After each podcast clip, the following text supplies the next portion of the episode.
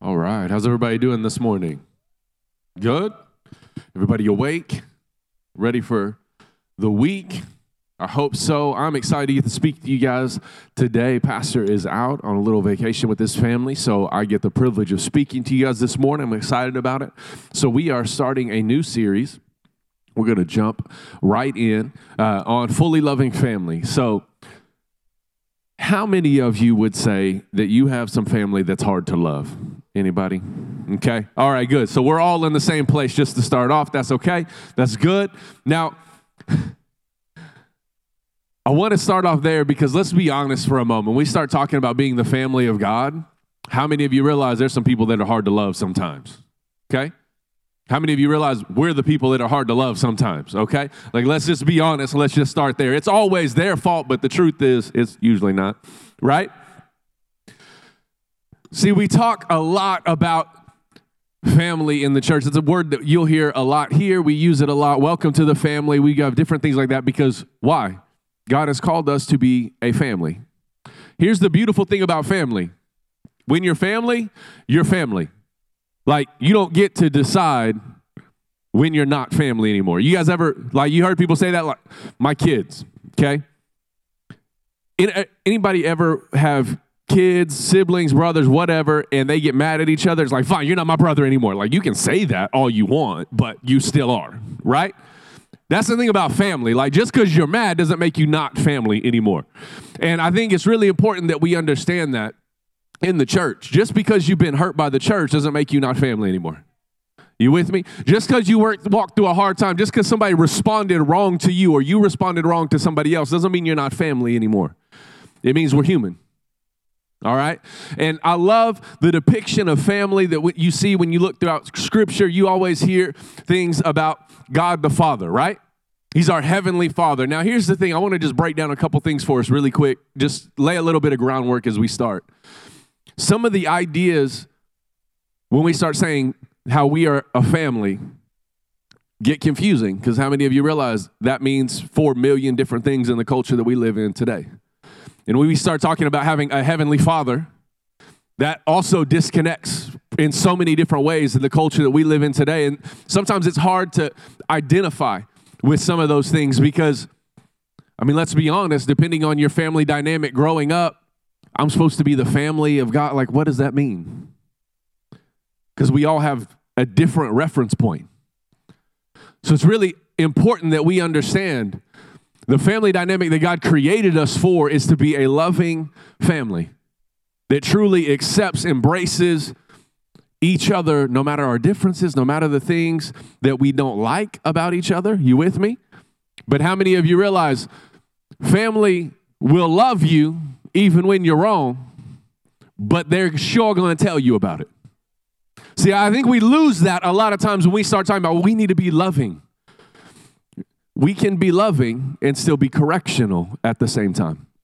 I love my kids, but if I really love my kids, then that means I'm going to teach them the right thing. You with me? So I think there's a huge importance to that. When we start talking about being the family of God, there is a level of relationship that we that we possess as family that requires a level of honesty with each other. You can't really be family if you're not really going to be honest with each other. Right? I mean, let, let's start this way. How many of you guys have or had a friend, person who is so close to you, maybe another couple that you guys hang out with, and you're like family, right? You've had those people in your life, they're like family. They show up at your house, you have them over for dinner, and you guys are sitting at the table, and they just get up and go get their own drink, right? They don't ask you, like, it's family. They do what they want, even though it's your house. That's because there's a level of relationship that allows that. You with me? Same time, now some of you guys will relate to this. We went to the St. Patrick's Parade yesterday, uh, and we're there, and my boys and the Shinkles boys uh, are running around wrestling and going crazy in the grass. And it was so funny because all of a sudden we started getting on to each other's kids, right? You guys ever seen that? Now, you know you've got to have a level of relationship before you get onto somebody else's kids. Right? But how many of you realize that's a whole new level of relationship when they're like, if they do something wrong, you beat them. okay? Don't really beat your kids, okay? I'm talking about like correctional spanking, okay? Anyway. Gotta be really careful with my words on that conversation, okay? But no, here's the thing, right? Like, not literally, okay? But a lot of times we get in these ideas and it's like, okay, you, if they're, if they're doing something wrong, get on to them for me. Hey, guys, we need to understand. We often don't like when people correct us because we're doing something wrong, right? What do you mean I can't do that? What do you mean? Well, who are you to tell me how I should live my life, right? all of it. Well, I should be able to make that decision. If we're really a loving family, then we need to be able to accept those differences, have a conversation, say, listen, you need to get this in order in a proper conversational way. You with me? I want to jump into some scripture this morning, Luke 15. I love this portion of scripture. Uh, is one of my favorite stories in the Bible. It's the prodigal son. How many of you guys have heard that like four million times in the church, right? I want to dig through a few things with it this morning, uh, and, and hopefully, hopefully, bring a little bit different angle. So let's start Luke 15, verse uh, 11 through 32 is the whole story, but I want to jump to verse 18. Says, I will go home to my father and say, Father, I have sinned against you and heaven, and I am no longer worthy to be called your son. Please take me as a hired servant. So he returned to his home, and while he was still a long way off, his father saw him coming Filled with love and compassion, he ran to his son, he embraced him and kissed him. Now, I want to pause right there because I want us to understand something. God never stops looking for you. If you're taking notes, this is one of your blanks here. God never stops looking for us to turn to him so he can run to us. See, so often we're like, God, I mean, I just don't know if God really can love me through my situation right? I don't know if God can really love me after I've done this or gone here. Here's the thing God is waiting for the moment that you turn to Him so He can run to you. He is waiting for it. And I love this story. It, and if you're taking notes and you want a title, here's my title for you. I'm sorry, I jumped right in and skipped right over that. But it's the power of the present. See, a lot of times we are so worried about what's coming, we miss the moment that we have. And I love this portion of scripture because when did the Father see the Son? a long way off. I believe the Father every day. I think he went about his chores. I think he went about his business. He did what he was doing that day, but I believe he was watching every day, waiting for the moment that son would come back. I believe he was ready in that moment. I, he was going out, taking care of the cattle, looking at the horizon, just waiting for the moment. He saw him a long way off. Derek mentioned we had the bonfire last night, and out there, you can see a long way away. When we were waiting, I went early and got everything set up, and then the youth came and the buses, and they're calling, like, okay, we're almost there, we're almost there. See, there was a point, though, where they turned onto the property, and I was at the top of the hill, and I could see them, but they couldn't see me yet. You with me? I, because I was looking for them. They were trying to find the place, but I was looking for them. You with me? I believe that God is that same way with us. We're so busy trying to find our place sometimes. He's simply just waiting for us to look to Him. And I believe that's a perfect depiction right here. I think that father was going about his business, he was going about his day, but every moment of his day, he was looking for the opportunity for his son. Are you using the opportunities that God's given you right now? Or are we so busy trying to build a life and make something for ourselves that we miss the moments that are right in front of us? Are we really looking? You guys realize the majority of miracles that Jesus did didn't happen in a service, they happened in the interruptions in between. When he was on his way somewhere, he was on his way to town, and a lame man intercepted it, right? He was on his way in, and he saw a man at the gate. Let me ask you, when was the last time you were on your way something, but you were so aware of what God was speaking and doing that you stopped what you were doing to carry the heart of God? I think we miss it a lot because we'll be at the gas station. Who can you help? The power in the present, right now, where you are, who can you invest in? Parents, we're not all good at this. But let me just help you really quick. it is far more powerful to, for you to be there in the moment than for you to plan the big event. I'm telling you, if we can understand the power of being present at the moment, it begins to change the way we live our life because there is something that God has entrusted you and He has given to you to release to your world. And if we're so worried about what's coming, we miss the opportunity that we have right now. See, and I believe he goes on, he says, His son said to his father, exactly what he rehearsed. I love this. Father, I have sinned against both you and heaven. I am no longer worthy to be called your son. But his father said to the servants, Quickly bring the finest robe in the house and put it on him. Get a ring for his finger and sandals for his feet. And kill the calf that we have been fattening. We must celebrate with a feast. For this son of mine who was dead is now returned to life. He was lost, but now is found. So the party began. Now, I think there's something amazing right here. And I, I honestly, I didn't even read this before. But I believe there was such anticipation in the Father for the Son's return. Not only did he spend each day looking while he was working, but he was ready. Did you catch that verse? Get a ring for his finger, get robes, give him a robe, rings for his finger, and sandals for his feet. Kill the fattened calf or the calf that we have been fattening.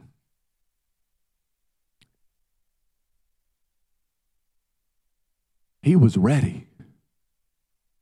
He knew when that moment comes, I don't want to have to wait to celebrate. When that moment comes, I don't want to have to gather everything. I know He's coming, I know it's here. And when it's here, I'm going to be ready. We need to celebrate that. For how many times in your own life have you thought, God, if we can just get there, and God's like, I'm here, I'm ready, I got it all in line, right? We don't feel like it's there because we're showing up. God, if you'll just take me as a servant, right? And God's like, no, no, no. Get him a robe, get him a ring, get him sandals, kill the calf. You're not a servant begging for the attention of the king. You are a son and a daughter with the loving heart of a father.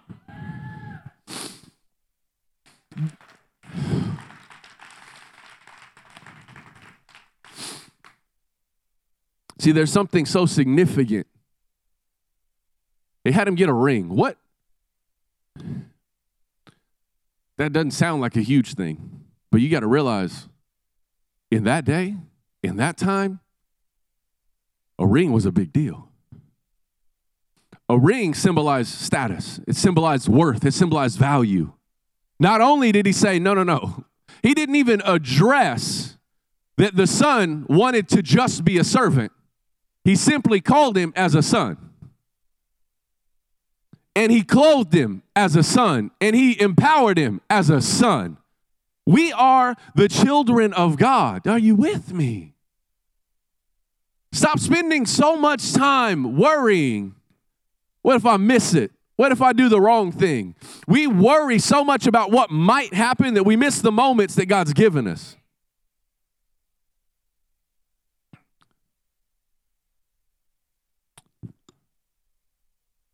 Verse 25. Meanwhile, the older son was in the field working. And when he returned, returned home, he heard music and dancing in the house, and he asked one of the servants, What is going on? Your brother is back, he was told, and your father has killed the fattened calf, and we are celebrating because of his safe return. And the older brother was angry and wouldn't go in. Guys, I want to pause because I want us to realize something. How many times, as the family of God, do we become frustrated when we see celebration in an area, in somebody's life? Well, how come people don't treat me like that when I come in the front door? How come people don't rush to me like they rush to that person? How come people don't treat me the way that right and we start comparing all of these things back and forth well why don't how come people i mean i remember when i first came here and people met me they greeted me at the door now i walk in nobody says a word Because the first time you showed up, you were a guest. Now you're family. If I treated you like a guest, that means you wouldn't have the relationship of the family. Why do I not walk you to the coffee bar? Because you know where the coffee bar is. Go get a cup of coffee. Well, that's rude, is it? When you're at your house with that close friend and they want a cup of coffee and they just hand you their empty glass, what do you say? Get your own coffee. Right? We reduce that to this level of like, well, they don't really care about. No, I care about you so much. I expect you to be part of the family. I, exp- I love you so much. I expect to not have to coddle you, but to release you. Are you with me? And, I'm not saying me when I say that. I'm saying us as family. When we become true family, we now support each other. We help each other. When we walk in and we see, hey, we've only got a couple people with greeting signs today. I'm sorry, Haley, I'm gonna get yelled at for this, but I've only got a couple people with greeting signs today. What about the new people that are coming? Hey, can I help? I'm here 15 minutes early. You know, normally I'm five. Whatever. I had good traffic today. Praise God. Right? You got another sign? Can I help? Why? Because we're family and we know somebody else is going to be a guest that walks in this door. Do you realize a guest that shows up at a church determines whether they're going to stay at that church, visit again in between seven to 10 minutes? That means not based on how amazing the worship is, not based on the phenomenal altar call later, not based on the message they're going to hear, based on the people they're going to meet. We need to be the loving family that when someone walks in, they feel like family the moment they enter the door. See, there's something that stood out to me because I've always thought we carried that culture really well. I'm not saying that like is a bad thing. It's true. That's where my story is going. But I always thought that. And I remember when, how many of you guys know Pastor Tabitha in our kids' area? Before she came on staff with us, she's doing a great job over there. Before she came on staff, we were talking to her and she said, Hey, I want to come experience a service. I'm just going to slip in the back unnoticed and then slip out right when service is over because I just want to see how things are going. And I told her, I said, That's cool. But you're going to have a really hard time doing that with our culture. No, it'll be fine. I'll just show up a little bit late. I'll slip in. I'm not even kidding you. Middle of the first song, she sent me a text. Yeah, I see what you mean. I've talked to like 35 people since I got here. Right? That's family. It's I don't have any idea who you are. I don't have any idea what your background is, what your family dynamic is. But I love you because God loves you. I don't know you, but I love you. I don't care how you're dressed. I love you because God loves you. Are you with me? To be fully loving means there can't be a if in it. I'll love you if. That's not fully loving. In fact, that's not loving at all. That's self serving. Because a lot of times we say, Oh, I love you if you do this. No, you're actually never going to love that person because you're not talking to them from a place of love. You're talking to them a place of trying to get something from them. And if you're trying to get something from somebody, you're not truly loving that person because loving them is investing in them, whether they invest back or not. See, this is the thing that stood out to me so much about this. The son was out working and he saw the party go on. And he came back mad that he wasn't in the party. Don't be so busy building your kingdom that you forget why you're building it.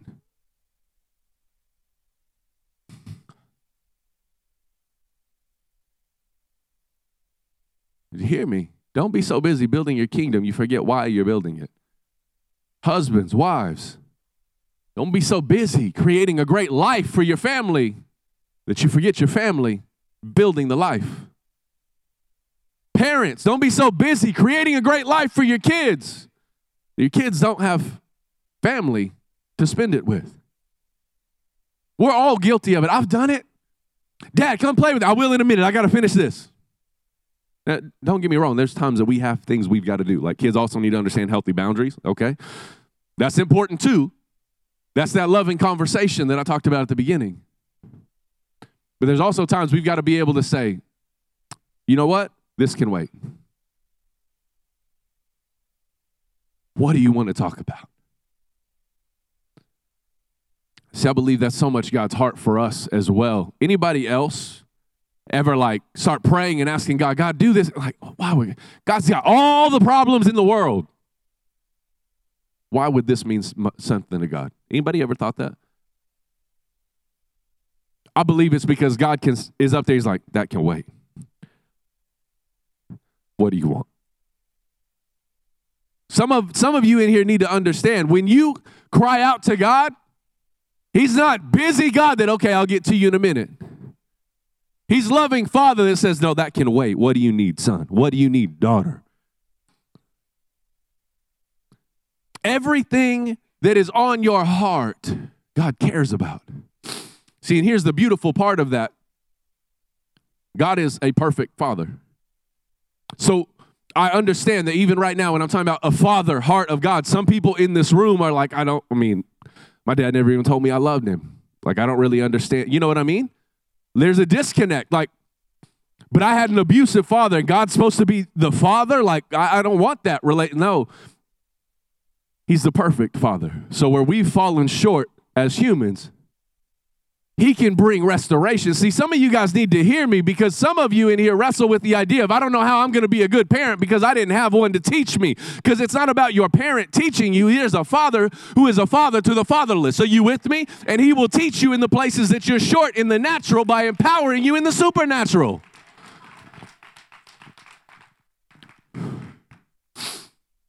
But we can't be so busy building something that we lose sight of the moment. Use the moments God's given you. I'm telling you right now.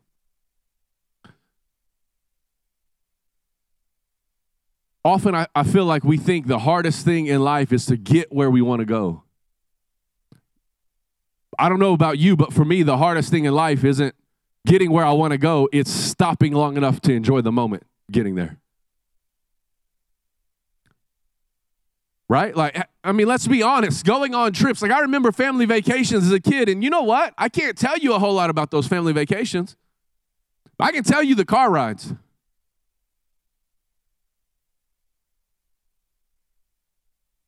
Think about that.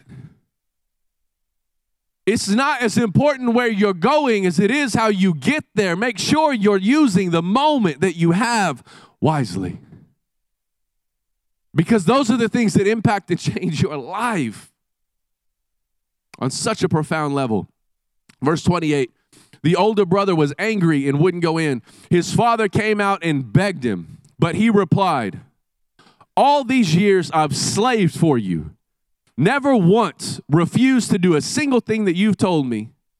And all that time, you never gave me one young goat to feast for with my friends. Yet when this brother, I love it, or sorry, when this son of yours comes back after squandering your money on prostitution, you celebrate by killing a fattened calf. Anybody else? Like this is this is straight family talk right here. Anybody else? You know what I'm talking about? Parents, your kid just did that. Anybody ever? Right? Look, right. You get a beautiful picture from school. Look what my, our son gave us, right? You get a bad note from school. Did you hear what your kid, what your son did? Did you, right? Like, it's so funny. When anger comes into the equation, it's always your fault.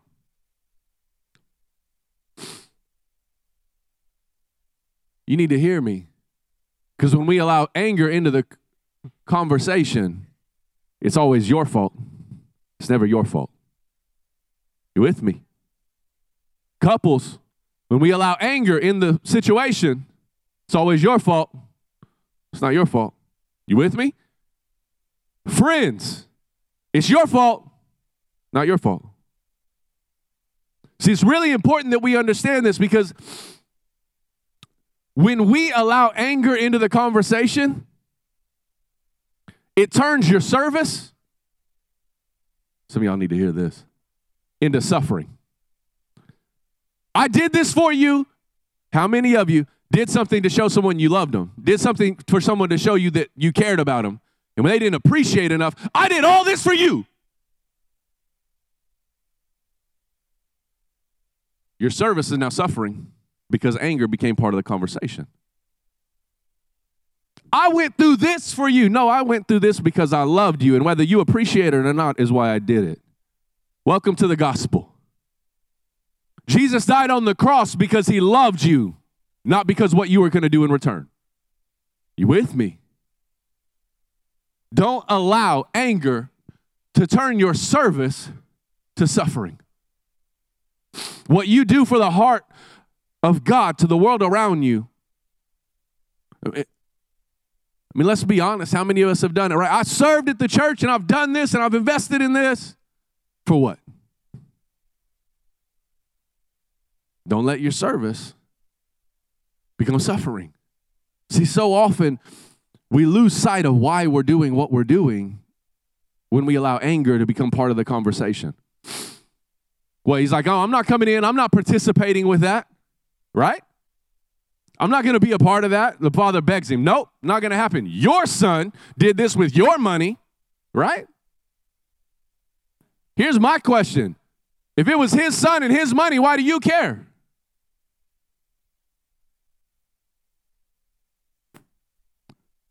So often we carry offenses for other people, it doesn't even involve you. I am so mad that you made them mad. They're not mad anymore, but I'm still mad for them. Tell the truth. We've all done that, right? I saw how you talked to them. I can't believe it. like, we are called to be a fully loving family. That means we've got to stop putting expectations on what people need to do in return for us to be loving. Love people because God loves people. We're the family, no matter what. That's the great, that's the great part about it. We're family. When you make me mad, we're still family. When I don't want to be around you, we're still family. When you don't want to be around me, we're still family. It's going to happen. Let's be honest. Like, for some reason, we've gotten this idea that church and relationships, if God's in the middle, then they're always perfect. God's in the middle, but He's still working with two people. That means two thirds of that equation are screwed up.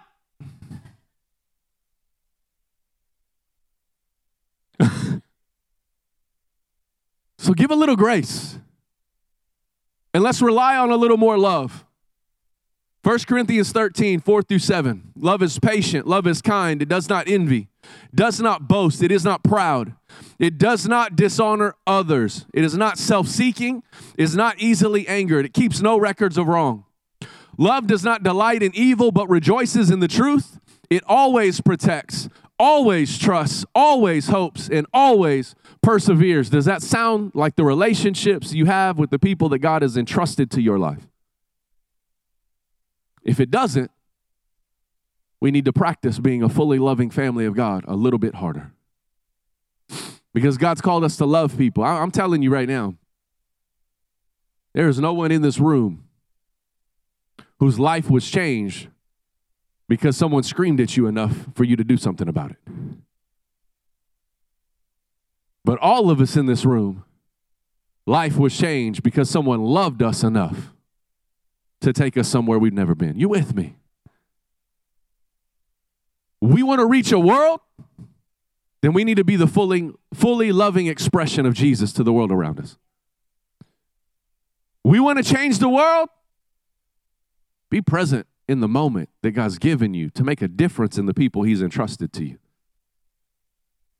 See, we need to stop thinking of it as us trying to live our life and realize every person you come in contact is a relationship God has entrusted to you to invest in, to release something in. You carry something for your world that is to be released. Oh, I got to go quick. I got so much. Matthew 22 verses 36 to 40. And I'm not going to read the whole thing, but the short version is love God, love others. Love your neighbor as yourself. See, here's the thing. And, and can I be real honest for a moment? I think our biggest problem when we hear verses like that is I need to work on loving my neighbor more. No, you need to learn to love yourself first. Let me ask you a question. Who in here would say I'm your, you're your biggest critic? How many in here, let's be honest, when you do something wrong, you hold it against yourself? How many of you in here have a hard time forgiving yourself even though you know God's forgiven you?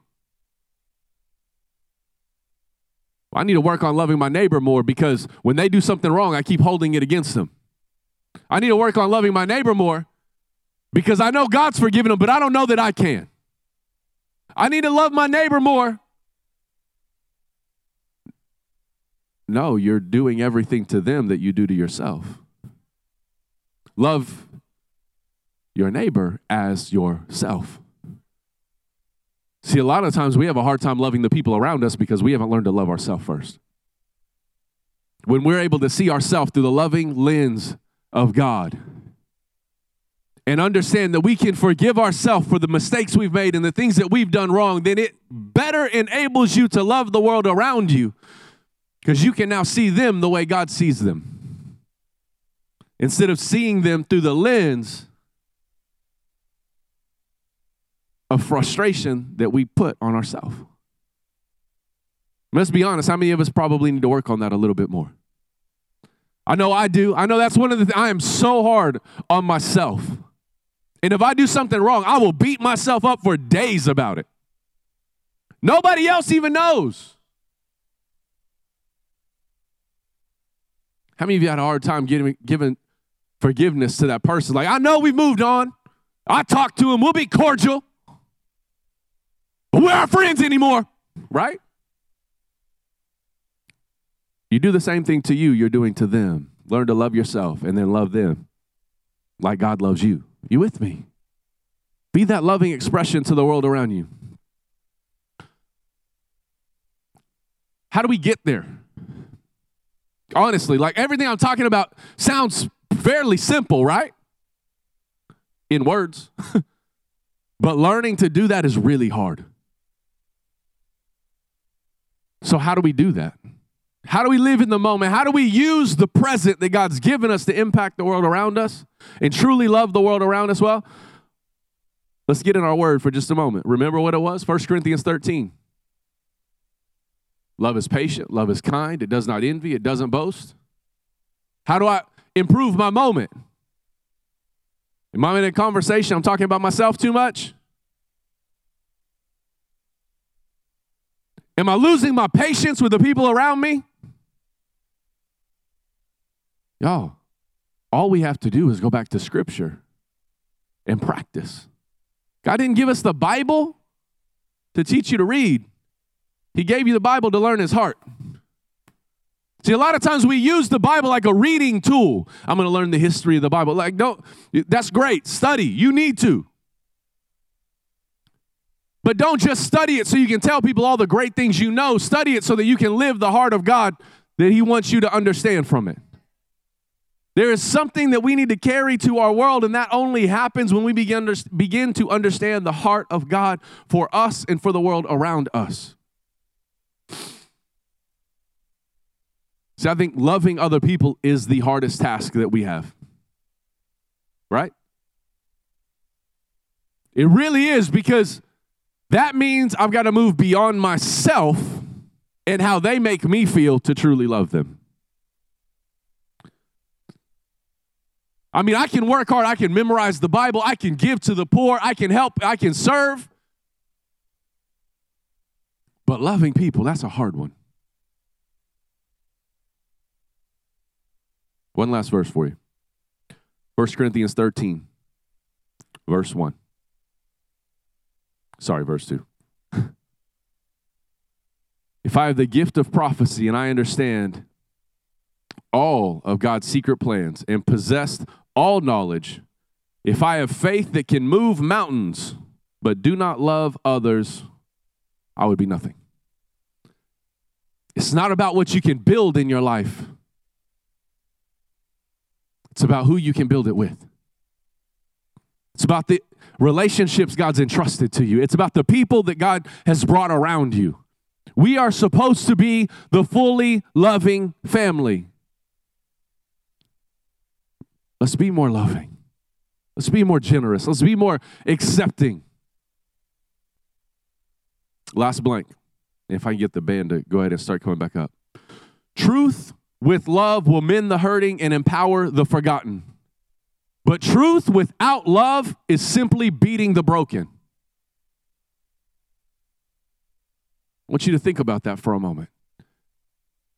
When we're able to share truth and love to people, we empower them to really be who God's called them to be.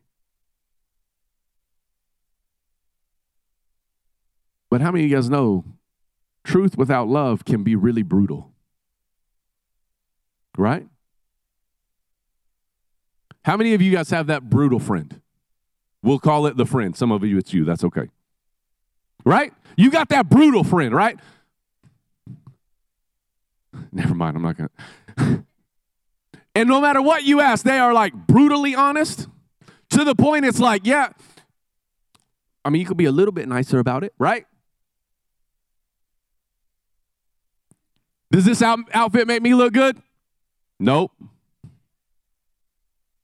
All right, what about this one? Nope. What about this? You don't like any of them because the outfit's not the problem. Like, I don't know.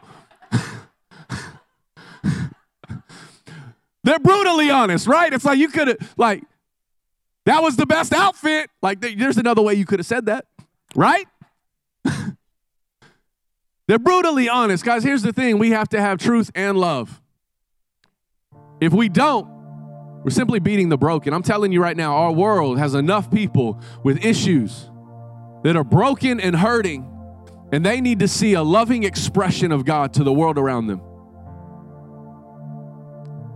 That means they need to see people who are more patient, loving, kind, accepting, building a relationship before we bring correction.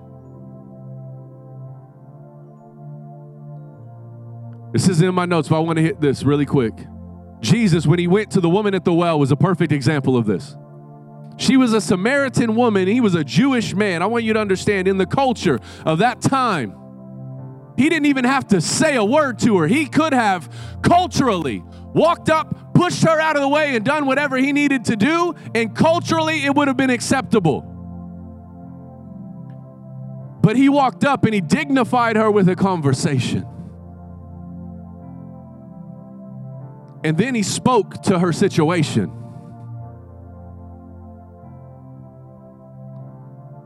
Don't use culture as an excuse to live a life that is nothing close to what God has called us to live. Let's start dignifying people with conversations. Let's be a loving expression to the world around us. Now, here's the thing I love He dignified her with a conversation before He brought any other part. I understand there's a lot of things wrong in the world that we live in. But until people know you are for them, Stop trying to be against them. We've got to come together so we can make a difference in the world that God's given us. You've got to be in the moment with the people God's entrusted you to.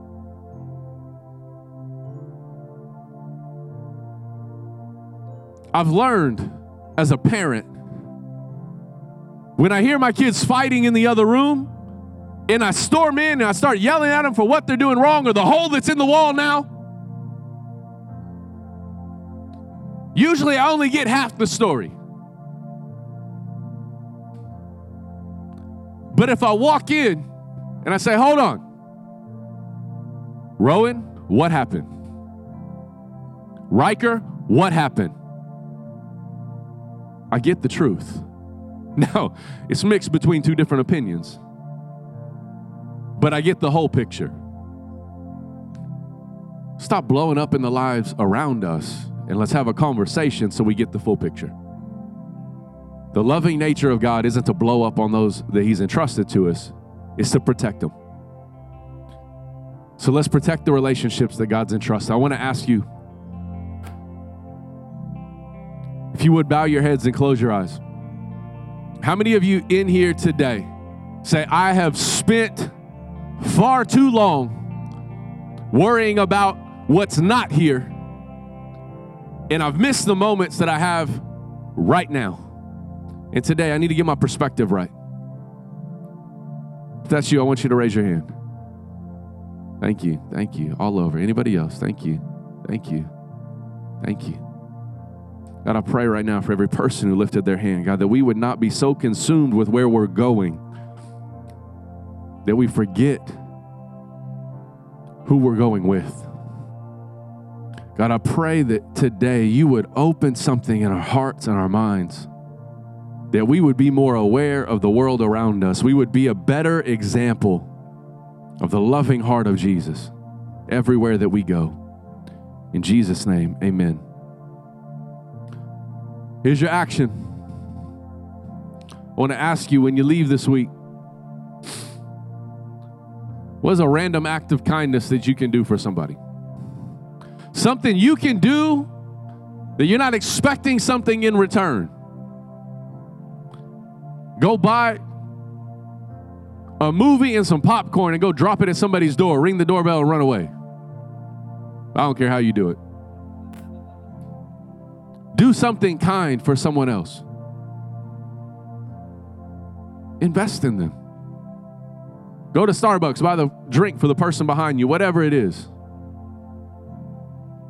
What's a random act of time, kindness you can do for the world simply to show the love of Jesus to the world around you without expecting them to do something back for you? And if we can start living from that perspective, I promise you we will begin to change the world in a way we never thought possible.